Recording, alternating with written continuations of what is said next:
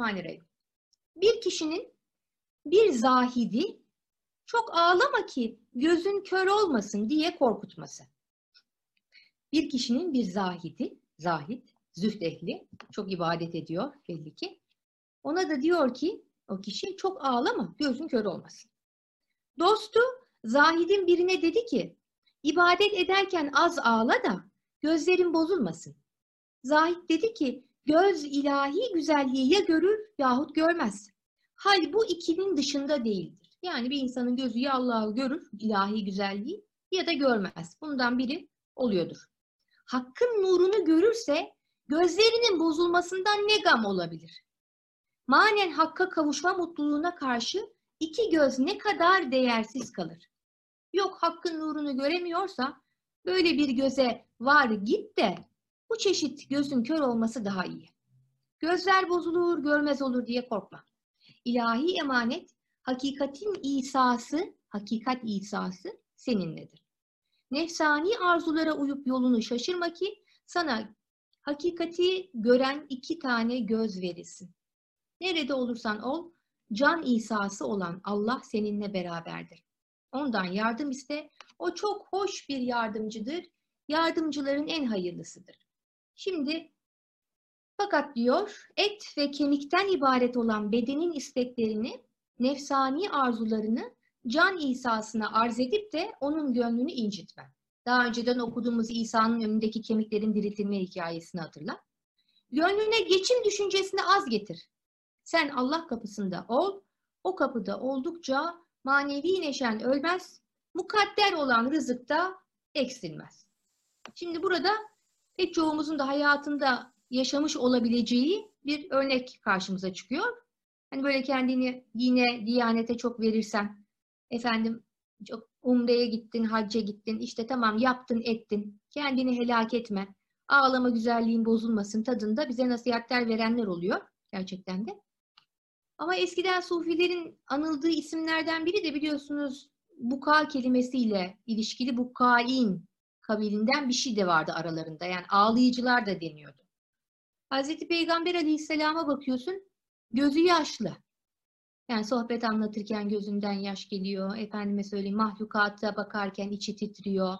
E, Kur'an-ı Kerim'de de yine aynı şekilde içleri titrer diyor. Allah adı geçtiğinde içi titrer onun. Değil mi? Biz ezanı Muhammedi'yi duyduğumuzda hani günün hangi saatinde ne işi yapıyorsak olalım biraz kendimize geliyoruz. Utanıyoruz. Hani kimse yoksa ayaklarımızı uzatıyorsak bile mahcup olup son dakikada ayağa kalkmaya çalışıyoruz filan. Yani bunlar hoş şeyler. Rikkat sahibi olmak, incelik sahibi olmak güzel bir şey. Ağlamak çok kıymetli bir şey. Herkese nasip midir?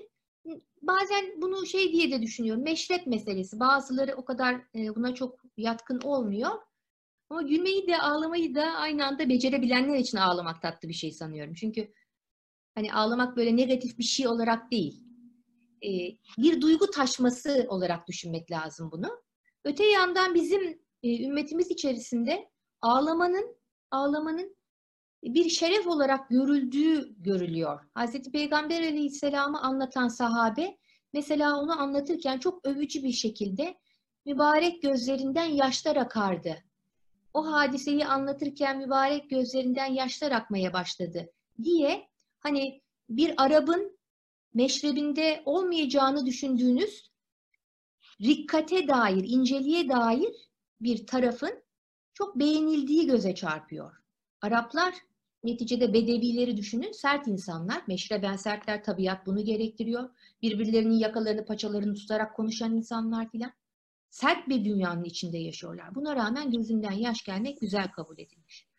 Ama tabii ki hani hiç diyorlar kırışıp buruşmak istemiyorsan tabii gözünden yaş akmasın. Tuzlu su buraları kırıştırırmış, buruştururmuş. Ama o mutluluk gözyaşları çok kıymetlidir.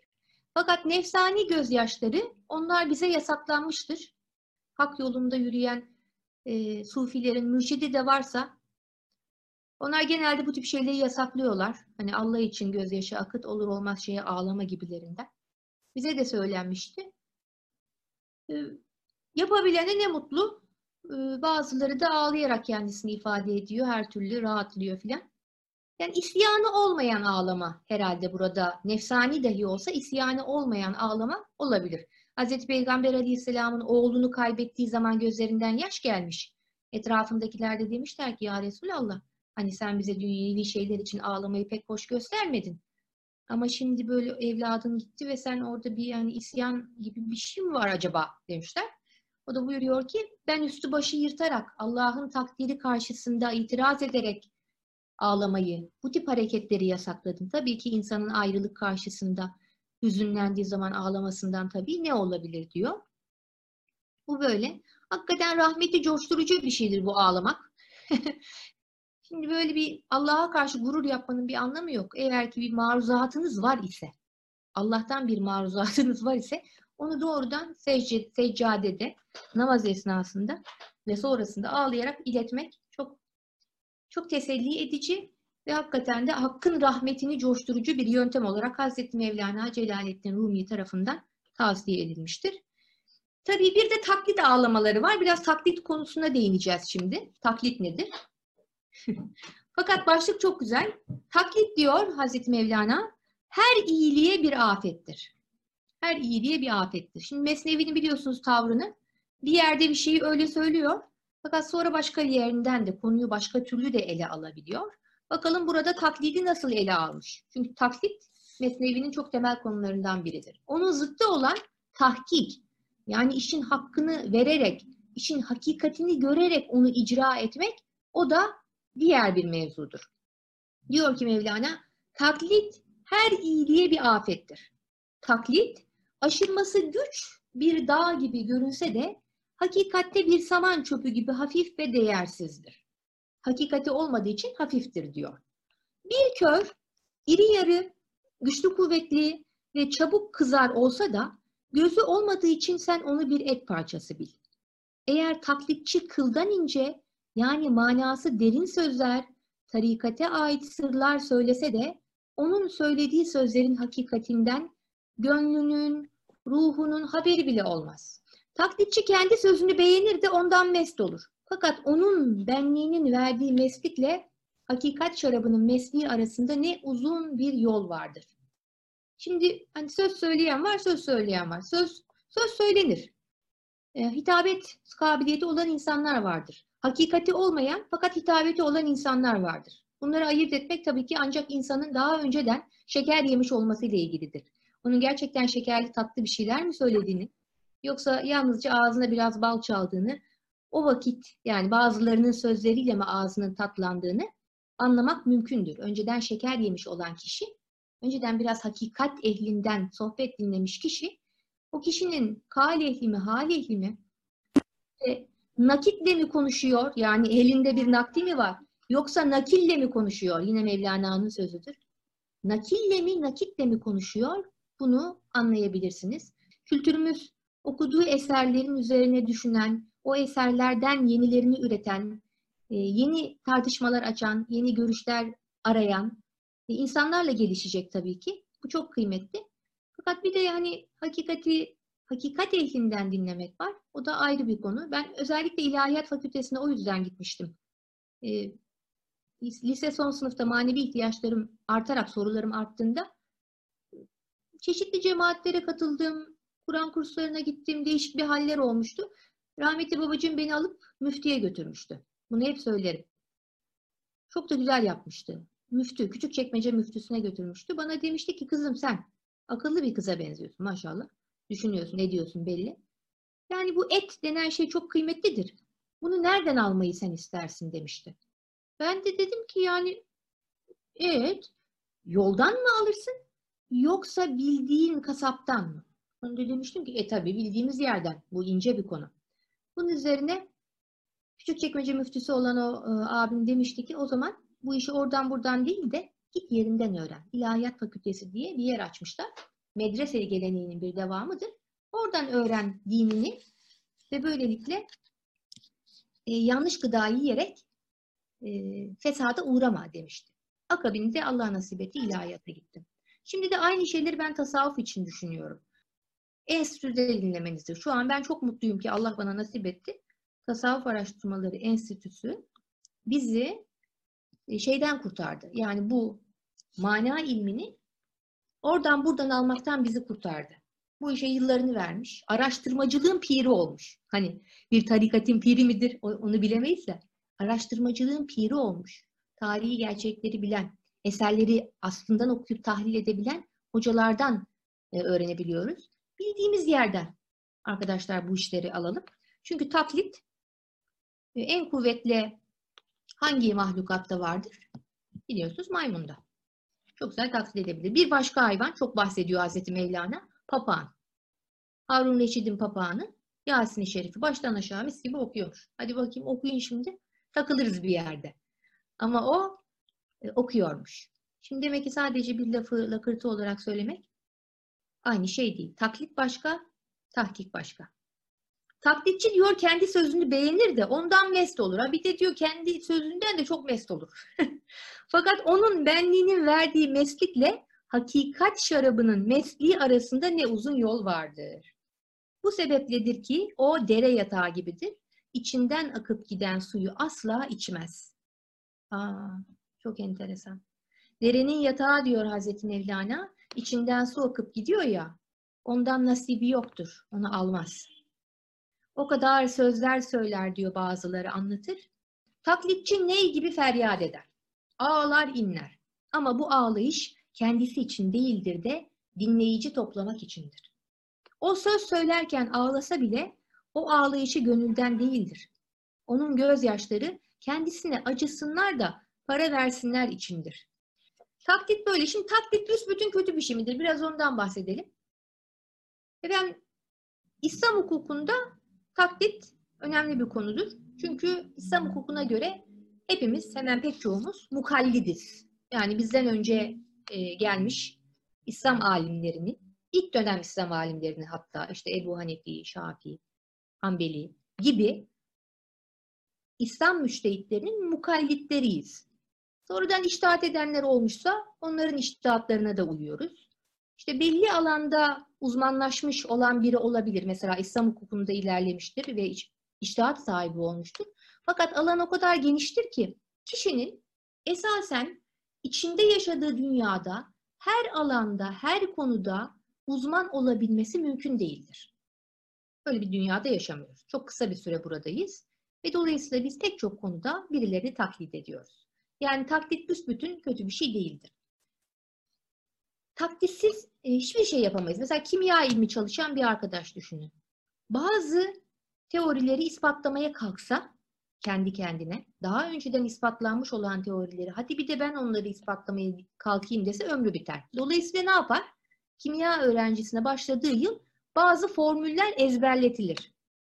Şimdi hocaya dese ki hocam bu formül nedir ya ben bunu anlamaya çalışıyorum. Anlama der hocası. Bunları ezberleyeceksin.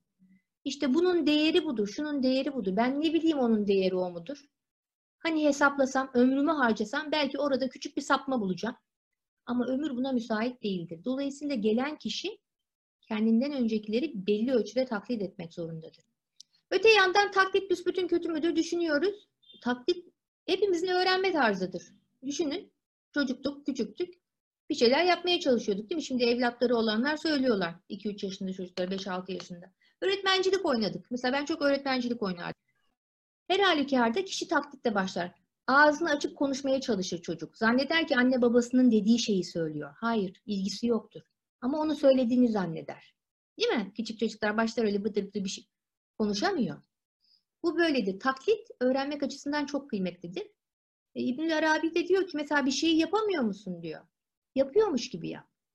Sen aslında öyle değil misin? Mesela öfkelisin ama sakin olmak mı istiyorsun? O zaman sakinmişsin gibi yap. Sakin olan insanları takip et ve onların nasıl hareketlerde bulunduğunu gözlemle ve sen de onlar gibiymişsin gibi, sakinmişsin gibi aynı hareketleri tekrar ediyor. Bir süre sonra arkadaşlar bu sizde taklit, tahkike yol vermeye başlıyor. Bunun tasavvuftaki karşılığı yani terim olarak karşılığı da şudur. Tevacüt, vecd, vücut. Yani kişi başta sülükün başında o kadar vecd ehli değildir. Fakat sohbet meclislerinde, sema meclislerinde çevresindeki insanların naralar atıp kendinden geçtiğini gördüğünde onların yaptığı şeyleri yapmaya başlar. Allah der, hu der, hay der filan. Pek makbul bulunmamıştır. Fakat e, bir şekilde bunu da öğrenmek zorundadır kişi. Dolayısıyla çok açlı değilsen açlıymışsın gibi davran. Ağlayamıyor musun? Ağlarmış gibi dur. Senin o duruşunun, o halini arz edişinin, yapamayışının hürmetine vecd hali seni gelir yakalar diyorlar. Vecd hali gelir seni yakalar. Burası çok önemli. Eğer kişi tasavvuf yolunda bir kere bile vecd duymadıysa, vecd hali tecrübe etmediyse ondan hayır gelmez diyorlar arkadaşlar. Bakın burası çok önemli. Ondan kendine anca hayır gelir. Etrafına pek hayır gelmez anlamındadır bu. Kişi tabii kendine hayrı olacak elbet. Bu şudur. E, meczubi salik, saliki meczup diye iki tip var. Meczubu salik, saliki meczup. Suluka girdiğinde önceden cezbelenmiş olan kişiye meczubu salik denir. Meczup olarak yola girmiştir. Hocası onu bulduğunda zaten bir cezbesi vardır. Allah'la bir şekilde buluşmuştur. Fakat o kadar şiddetli bir yakınlaşma olmuştur ki suluka girmesi lazımdır. Yani tevbeden başlayan, rızaya kadar uzanan o yolda hocasının eşliğinde böyle biraz başı taşlara vurula vurula insan ilişkilerini geliştirerek, onlarla törpülenerek ilerlerse o zaman ondan etrafını irşad edecek bir insan tipi zuhur eder diyorlar. Bir başka yolda saliki meczup. Yani önce suluka girdi ve çok aşkı meşki yoktu. Ama sohbeti dinlerken, sema meclisinde bulunurken, dinlediği ve feyz aldığı o sözlerle huylarını değiştirirken bir noktada vecd tecrübe ederse, o vakit o da saliki meczuptur. Yani Allah'ın vücuduyla buluşmuştur ve o da çevresine faydalı olabilir diyorlar. Diğeri ise meczubu gayri salik yani meczup cezbesi var. Çok aşklı. Ama hiçbir şekilde suluka girmemiş. Yani terbiye kabul etmiyor. Onun kendine faydası vardır, çevresine yoktur. Öyle etrafta görürsünüz. Çok aşıkane, meczubane tipler vardır. Onlar çok tatlıdır. Allah sevgilisidir, özelidir. Çünkü Allah onları yakmış belli ki. Fakat çevrelerine faydası olmaz. Kimi zaman da örterler kendilerini. Pek de akıllı başlı sözler de söylemezler. Öte yandan bunun tersi e, saliki gayri meczup yani suluka girmiştir. Allah yolunda bir mürşidin elini tutmuştur. Çeşitli makamlardan ve hallerden geçmeye çalışmıştır ama hiçbir vakit o cezbeyi, o kendini unutma halini, aklının üstüne yükselme halini tecrübe etmemiştir. Bundan da hani kendine faydası vardır. Etrafına zararı olmayan, e, dengeli, ahenkli, huzurlu bir insan tipi elde edilmiş olabilir. Fakat e, şeyin beklediği, sulukun beklediği kendinden geçme, fani olma ve hakkın bekasıyla hayat bulma mertebesine erişemediği için başkalarını da irşad edecek dereceye ermez diyorlar. Bunların hepsi bu yolda sağımızda solumuzda görebildiğimiz tiplerdir. Dolayısıyla buradan şuna da varmak gerekiyor ki herkesten aynı derecede olmasını beklemeyelim. Bu bir yol. Kişi burada cezbelenemediyse, burada vecd halini bulma demektir vecd biliyorsunuz. Tecrübe edemediyse e, nihayetinde hakkı öbür tarafa gidince bulacaktır. Acelesi yok. Bu yolda gidiyoruz. Bu yolda bizi bitiren şey arkadaşlar acele etmektir. Acele etmek. Halbuki Allah katında zaman yok. Hiç zaman yok. Onun katında bütün tohumlar fidandır, ağaçtır, meyveye dönmüştür. Bütün e, gördüğünüz ürünlerin hepsi de yenmiştir, bitmiştir, kül olmuştur. Yani onun katında baş ile son birdir. Dolayısıyla tabii gün içinde çok zaman çizelgesiyle hareket ediyoruz. Hele ki ben, tabii olan oldu, yazılan yazıldı, mürekkep kurudu. Biz sadece bizim rızkımız olan, maddi ve manevi rızkımız olan şeye doğru yürüyoruz. Dolayısıyla bunu yaparken edebi bozmaya gerek yok. O rızık ya burada ya ahirette, ya bugün ya yarın bizi zaten bulacak. Biz yolda olalım, edebimizle olalım, mütebessim olalım. İnşallah rızkımıza doğru ilerliyoruz. Hiçbir şey onunla aramıza giremez. Hiçbir şey. Bütün aşıklar kavuşacaktır. Alın size benden müjde. Bütün bütün dileyenler muratlarına kavuşacaktır. Bütün aşıklar vuslat bulacaktır. Yeter ki yürüsün, ilerlesin. Ne istiyorsa o yolda ilerlesin.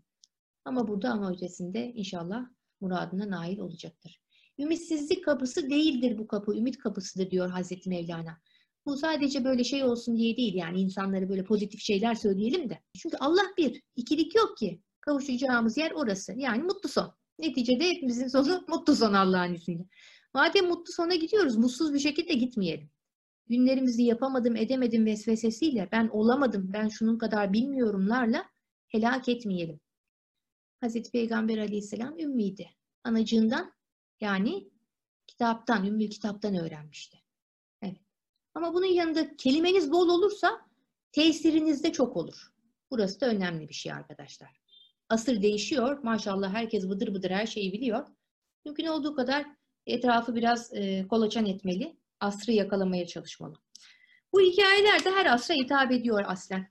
Bir tane hikaye vardı, sevimliydi. Hatırlamıyorum anlattık mı? Belki kısaca temas etmiştim. Taklitle ilgili olduğu için onu da okuyayım. Böylelikle bugünün konusu daha bir anlaşılmış olsun. Bakalım. İnşallah. Bismillahirrahmanirrahim. E, Sufilerin 295. sayfa.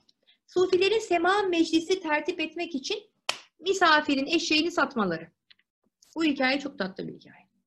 Sufinin biri seyahati sırasında geldi bir tekkeye misafir oldu. Kendisi eşeğini getirip ahıra bağladı. Bu sufi evvelce anlattığımız sufi gibi yapmadı. Başka sufi hikayeleri de var. Kendi eliyle eşeğinin yemini suyunu verdi. İşini başkasına bırakmadı, yanılmadı. İhtiyatlı hareket etti. Fakat kaza gelince ihtiyatın ne faydası olur? Şimdi burada birkaç söz var. Her söz kıymetli burada. İşini başkasına bırakmadı, yanılmadı, ihtiyatlı hareket etti.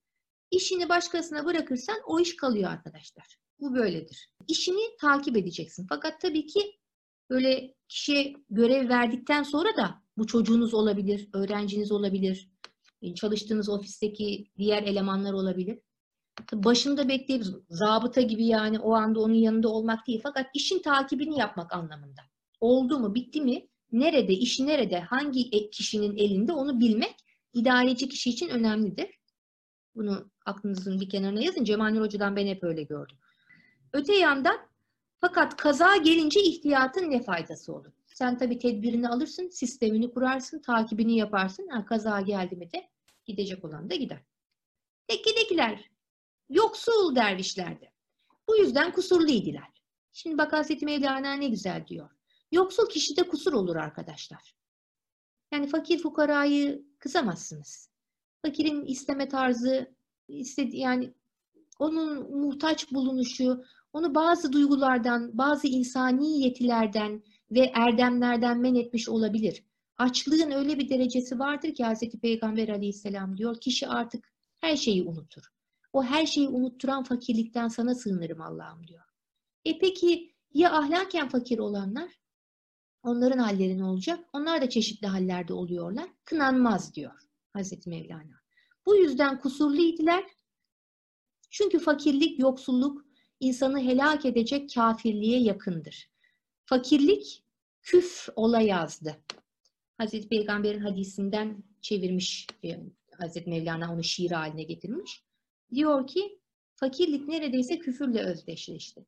Yani yoksunluğun öyle bir derecesi var ki Allah cümlemizi korusun maddi manevi bir insanı erdemlerden, faziletlerden ve onlara ulaşma hayalinden alıkoyuyor. Sonra dönüyor diyor ki ey zengin kişi sen toksun. Aklını başına al da dertli bir fakirin çarpık ve yanlış hareketine gülme. O sufiler acize düştüler. Yoksulluklarının etkisi altında kaldılar, bunu aldılar. Hepsi bir olup eşeği satmaya karar verdiler. Nitekim hikayenin bundan sonrasını ben anlatayım. Efendim, fakir olan bu dervişler eşeği buldukları gibi çok affedersiniz. Hemen gidip bunu pazarda satmışlar. Adam da yemeğini verdim, suyunu verdim, onu da oraya koydum. Şimdi gireyim semamı edeyim, zikrimi edeyim, ilahimi söyleyeyim diye meydana girmiş. Ondan sonra sema başlamış. Dervişler de hemen alelacele gidip onu satmışlar. Güzelce ondan aldıkları parayla bir ziyafet hazırlamışlar. Bayağıdır da açmışlar. Oturup bir güzel yemişler. Arkasından sema mema. Coşma anında bir sürü ilahiler okunurken arada bir şarkı da gelmiş. Her bereft, her bereft. her bereft, her bereft. Allah bir de güzel ritmi var ki her bereft, her bereft. Meğer ki onun anlamı e, eşek gitti, eşek gittiymiş efendim. Hikayede öyle diyor. Ondan sonra akşam da dinlendikten sonra yemeğini de yemiş bir güzel. Sabah kalkmış yoluna düşecek. Yavrucuk yok. Bineği yok. Allah Allah. Oraya bakıyor yok. Buraya bakıyor yok. Nerede diyor bu? E biz onu sattık. Sen de onunla karnını doyurdun ya diyor dervişler. Olur mu öyle şey diyor. Bana sormadan nasıl olur? Valla olan oldu. Hatta sen durum biliyordun. O kadar ki bizzat e, halayın başında sen vardın. Öyle bilir kendinden geçmiştin ki merkep gitti merkep gitti diye oynuyordun yani diyor. O bana mıydı diyor. Evet sanaydı diyorlar. O, ses, o seninkiydi ya. O bilek seninkiydi. Şimdi Hazreti Mevlana diyorken o söylediğin laflar, ettiğin laflar, e, ardına uyup gittiğin kimseler iyi takip et. Acaba senin akıbetini mi anlatıyorlar? Acaba seni farklı yanlış yollara mı çekiyorlar? Değil mi? Bunu Kur'an-ı Kerim'de de İsra suresinde görebilirsiniz. Bilmediğin yolun ardına düşme diye. Taklidin kınandığı yerlerden biridir. E peki biz tahkik derecesinde bir şey yapamıyoruz şimdi. Mecburen taklit ediyoruz. Şimdi onu da büsbütün yere indirmedik. Ne dedik? Vecd, tevacüt, vecd, vücut. Yani kişi sevdiği, beğendiği insanların ahlakına benzemeye özen, özenebilir ve onları kendince taklit edebilir. Her ilim ve sanat böyle olduğu gibi ahlakın da biraz taklit etmeyle ve özenilen kişileri rol model almayla ilişkisi vardır. Güzel beğendiğimiz davranışları kenara yazalım yapalım. İnsan güzel şeylere özenerek, e, onlara yaklaşarak tıpkı gül bahçesine gidenin üstünde gül kokusunu sindiği gibi güzelleşebilir. Ama işin hakikatinin ona yüz göstermesi ancak bir vecdanı ile mümkündür. Onu da diyor bekle. İşte öyle mahzun bir gönülle ağlarmış gibi sabahları seherlerde, akşamları seccadelerde, alnın secde üstünde, oralarda bekle onu. O veşt geldiğinde bütün içindeki her şeyle birlikte kesret aleminde birliğe karıştığını, kendinin de kalmadığını göreceksin. İşte o gün için yaşıyoruz. O, o bir vecd anı için yaşıyoruz. O ilk vecdi pek saymayanlar var. Kişi ilk vecdi yaşayabilir bir şekilde. Ama onun bir daha gelmesi, yerleşmesi gerekiyormuş. Ee, bunu da yine vecd tevacüt konusunda e, bugün altını çizdim. Önemli geldi bana. Çünkü hemen herkesin bir vecdanı vardır. Onu yeterli bulmuyorlar. Karar kılması için vecdin gelmesi ve biraz orada durması lazım deniyor. Peki arkadaşlar.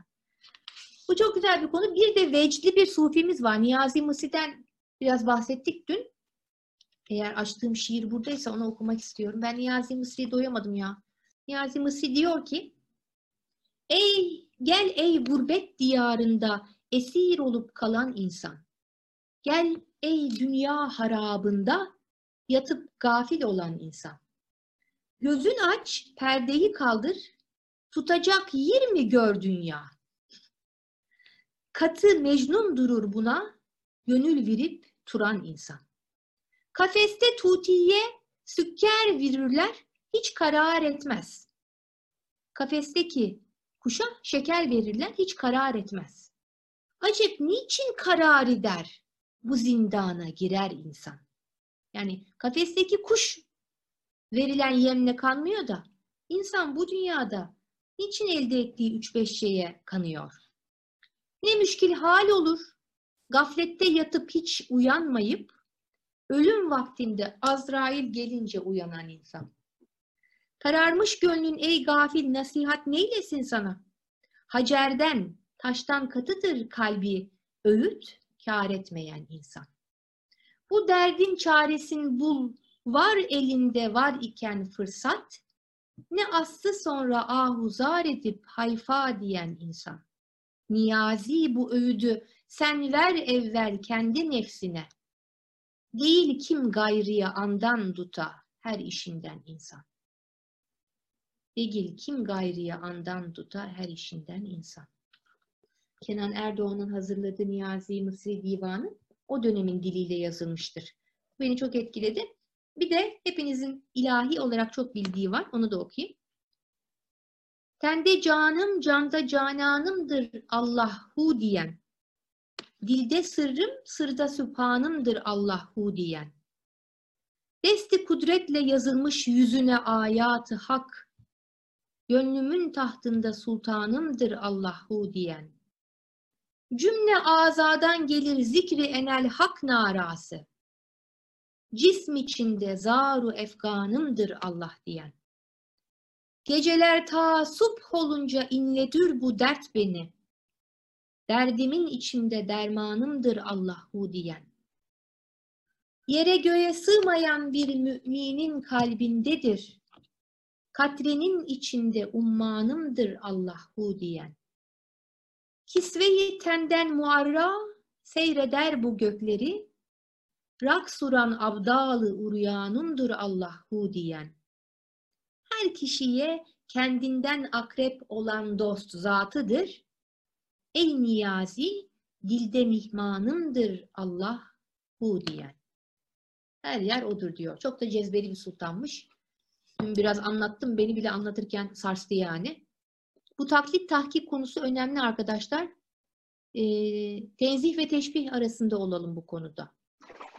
Kendinize yeni bir yol icat etmiş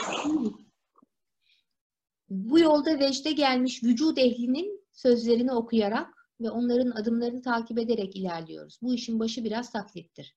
Ama o yolda cezbenin de kulu, halini arz eden kulu yakalaması ve onu da hakikate eriştirmesi ümit edilmektedir. Tende canım, canda cananımdır Allah o diyen. Tende canım, canda cananımdır Allah o diyen. Dilde sırrım, sırda sübhanımdır